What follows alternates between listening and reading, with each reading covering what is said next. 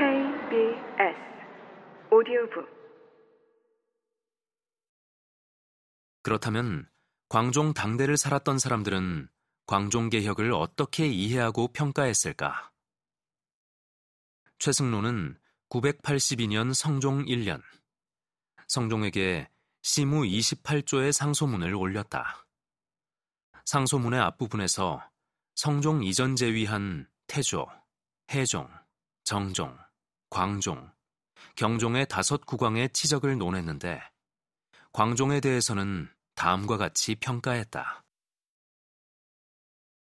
광종은 불교 행사에 빠져 불교계를 지나치게 존숭했습니다. 정기적인 불공도 많은데 특별히 발언한 것도 적지 않았습니다.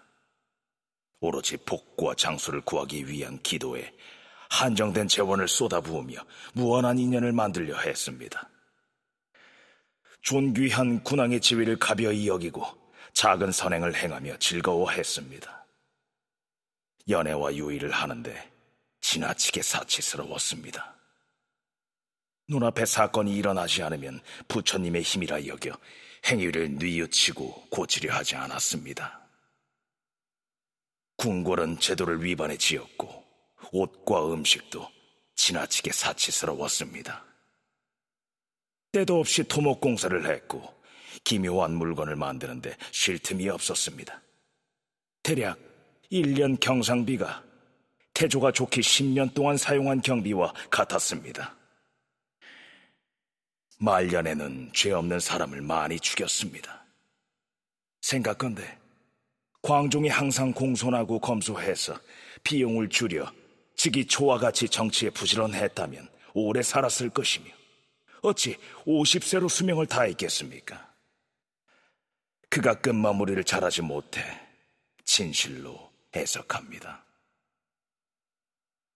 더욱이 광종 11년부터 광종이 서거할 때까지 16년 동안 간사하고 흉악한 무리들이 서로 경쟁하듯이 남을 비방하고 헐뜯는 일이 크게 일어났습니다.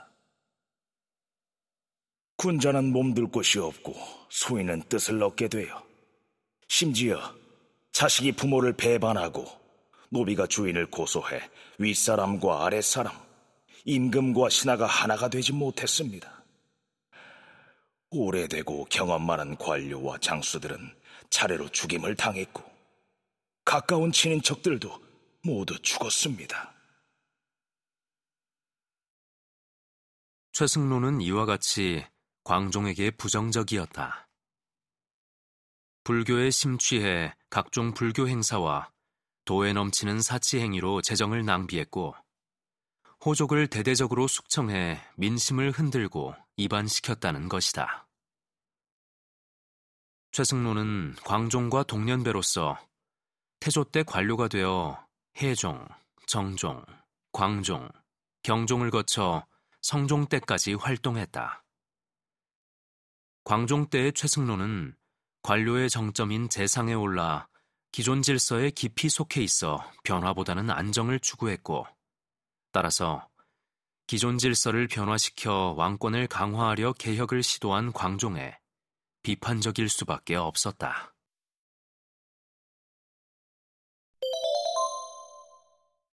고려 기자 교화 밖의 변방국가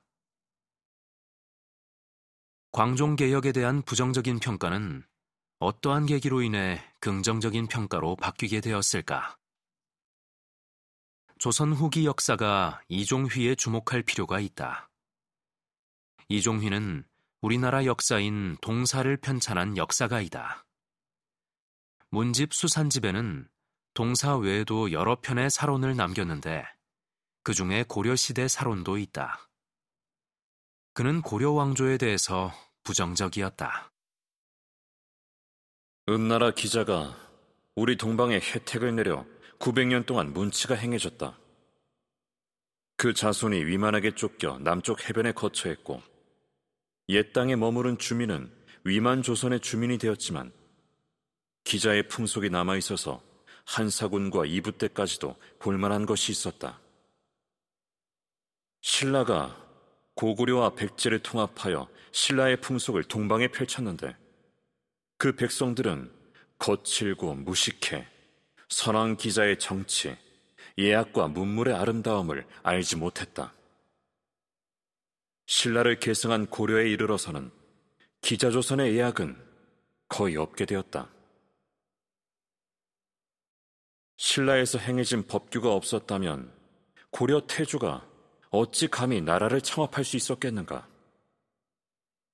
일찍이 고구려의 역사를 살펴보건대 후비에 관한 기록들은 있지만 동성과 혼인한 사실은 찾을 수 없었다.